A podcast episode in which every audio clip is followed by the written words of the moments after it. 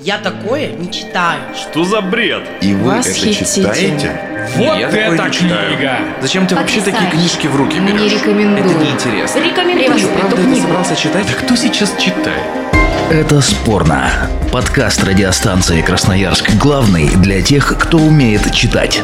Вместе с Викой Лазаревой спорно о книгах. Возрастное ограничение 18+. Привет, с вами Вика Лазарева. Вы слушаете подкаст радиостанции Красноярск. Главный – это спорно. Третий сезон подходит к завершению, и мы решили сделать его необычным. Ну, чтобы вам в межсезонье, скажем так, не пришлось скучать без книг. Поэтому ловите дайджест. Рекомендации от участников третьего сезона «Что почитать».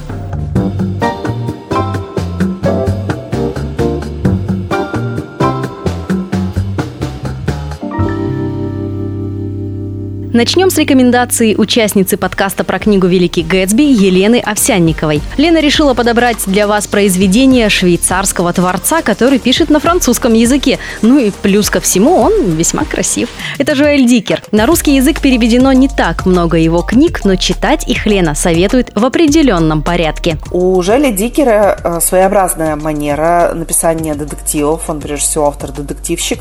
Но это э, для любителей э, э, детективов, где мало действий, но много разговоров, характеров, психологии, копания.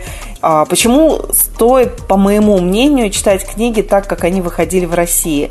Потому что эта манера становится глубже и еще более дикеровской. А, Например, вышедший в этом году э, роман э, «Загадка номера 622», он, наверное, самый медленный из тех, которые я прочитала. Поэтому я, правда, советую начинать э, с «Правды о деле Гарри Квеберта», э, прочитать книгу Балтиморов, «Исчезновение Стефани Мейлер» и только потом браться за э, последний вышедший роман. Но тут я немножко лукавлю. Дело в том, что «Загадка номера 622» это действительно э, детектив. Вышел он в 2021 году, но вот в декабре в книжных магазинах появился еще один роман Джоэля Дикера э, «Последние дни наших отцов».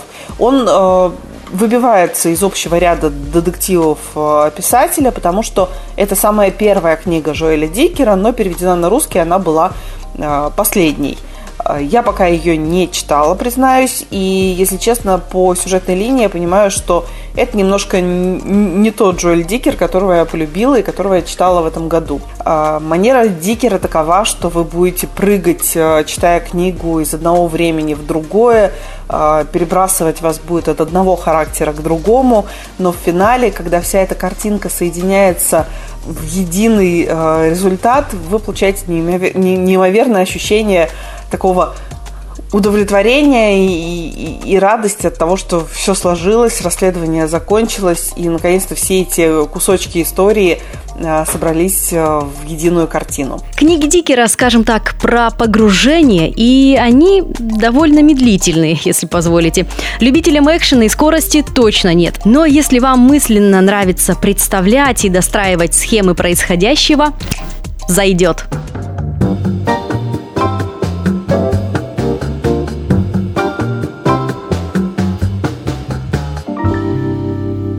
Любителям внеземных или околоземных приключений понравится, пожалуй, постапокалиптическая фантастика от метра Сергея Лукьяненко. Это, конечно, не спектр, не дозоры, но очень характерно для автора. Почитатели творчества фантаста слегка придавили писателя за созданного также в 2021 «Ловца сновидений», произведение по всем фронтам вымученное с 2009 года.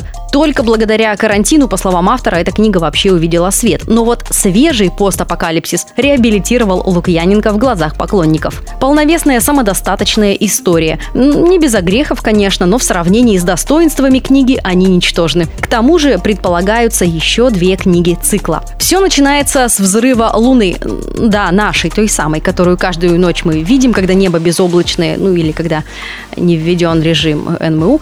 В общем, взорвалась Луна не до конца. Уместнее будет слово «разорвалась» на два огромных осколка. С этого момента жизнью людей управляет возглавляют две враждующие инопланетные расы. Разумеется, по канону внеземные представители обладают суперспособностями, до которых человечеству Земли далеко, как, как до Луны, до которой после разрыва ближе не стало, собственно.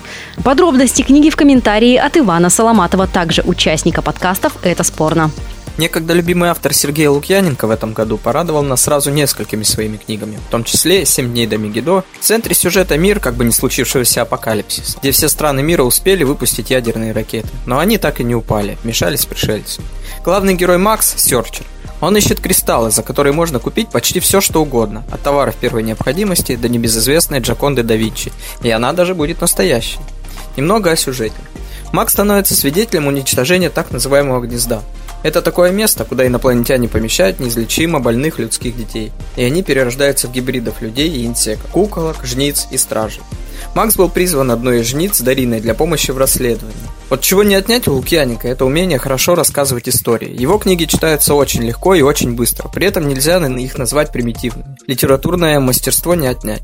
Также каждый раз удивляюсь, насколько интересные сеттинги придумывает автор. Кажется, вот книга о постапокалипсисе, но какая-то своя, необычная. Но из этого вытекают сразу и минусы книги. Идей слишком много, текст перегружен, всякими словами вроде измененные, перемена, жниться. Непонятно, для чего сделаны отсылки на нашу современность, шутки про ТикТок, упоминания ковида. Вроде и попытка привязать сюжет к нашей реальности, но ощущается это как ненужный придаток. И нет таких глубоких посылов, как в старых работах «Спектре», «Рыцари 40 островов», «В лабиринте отражений». Это неплохая книга, возможно, даже лучшая из того, что вышло за последнее время. Но мне чего-то не хватало. Почему полем боя выбрана была наша планета? Почему людям теперь надо искать какие-то артефакты? И к чему приведет такой бардак по неволе, если с первых страниц непонятно, а после 20 понятнее не стало? Читайте дальше. С 21 точно поймете.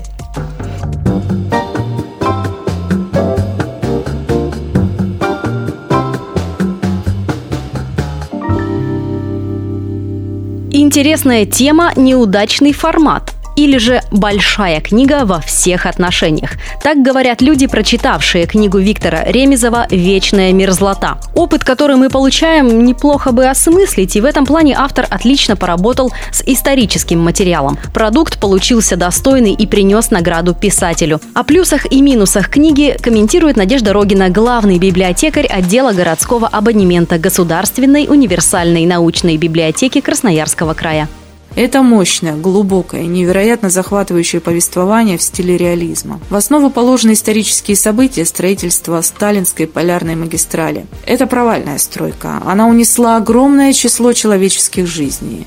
Перед нами открывается обширная панорама реальной судьбы людей, заключенных, ссыльных, коренных жителей Сибири. Из явных плюсов произведения. Первое – это искренность повествования.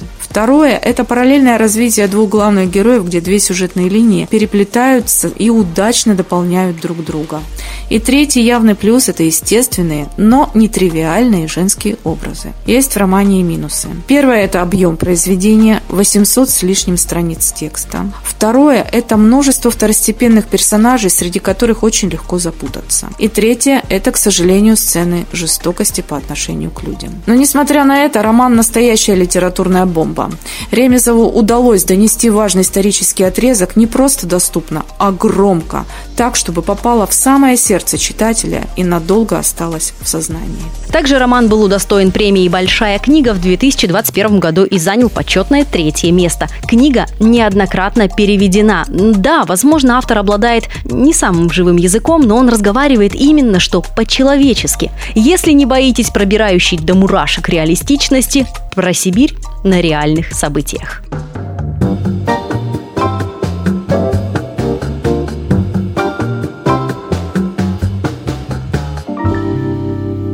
Продолжаем литературные рекомендации участника подкаста «Это спорно» о книге «Атлант расправил плечи».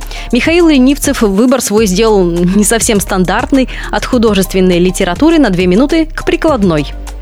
Мой совет будет довольно узкий по нонфикшену и для людей, которые часто и много пишут. Ну, как правило, публичные тексты, объявления, посты в соцсетях, релизы и тому подобное. Книжка Людмилы Сарычевой «Уступите место драме».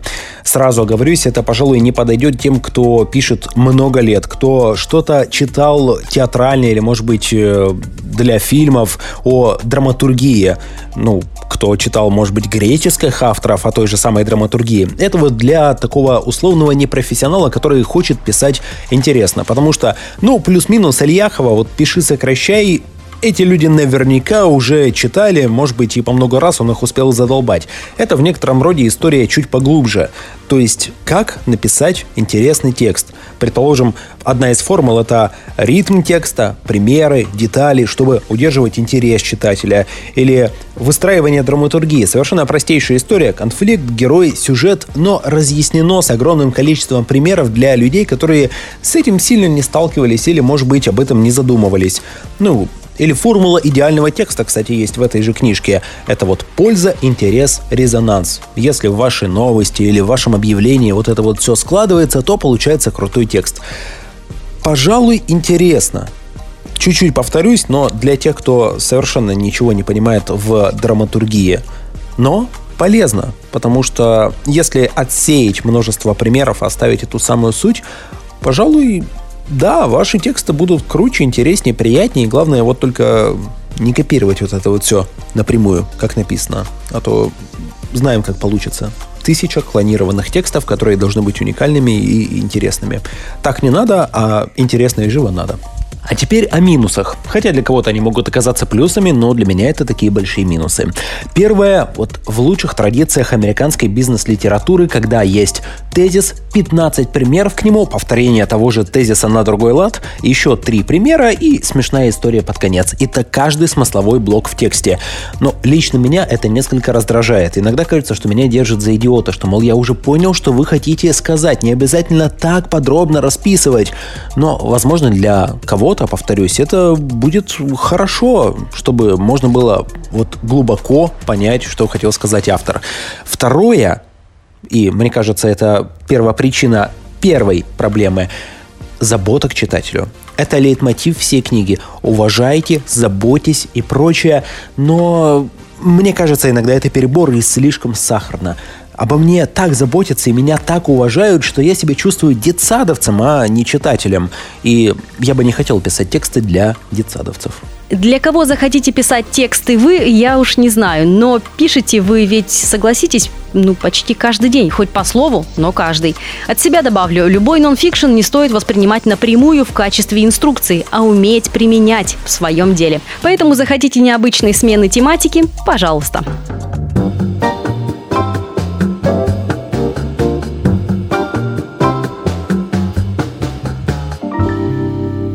Как его называют, живой классик. Владимир Сорокин – неоднозначный писатель и его доктор Гарин. Это современная русская проза с отчаянным посылом. 52-летний доктор Платон Ильич Гарин работает психиатром в частном санатории, где проходят лечение бывшие влиятельные политики со всего мира. Санаторий располагается в горах в Алтайской республике и принадлежит бизнесмену из Барнаула. А дальше отзыв еще одного участника подкастов «Это спорно» – Екатерина Малиновская. Этот роман, ну, пару слов э, о содержании, он является продолжением сюжетным произведения Сорокина «Метель». Это повесть 2010 года, э, то есть события доктора Гарна происходят уже после событий «Метели».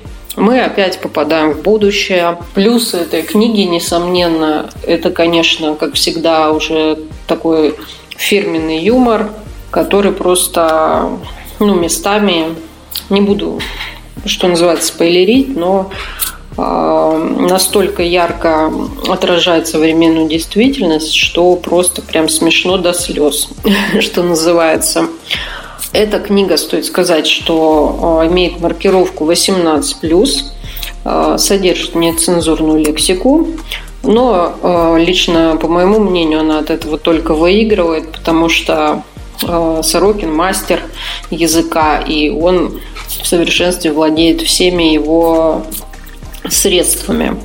Вот. Э, роман приключенческий, он и смешной, и местами трагичный. Особенно лично мне показался трагичный финал. На мой взгляд, среди современных романов это один из самых э, ярких и интересных. На портале «Медуза» критик Галина Юзефович отметила о книге следующее, цитата, «Всепроникающая, как плесень, ирония полностью убивает возможность эмоционального сопереживания кому-либо из героев, а простая сюжетная структура исключает какую бы то ни было трактовку, кроме самой очевидной». Конец цитаты. Щепетильным просьба книгу не открывать и даже не брать с полки.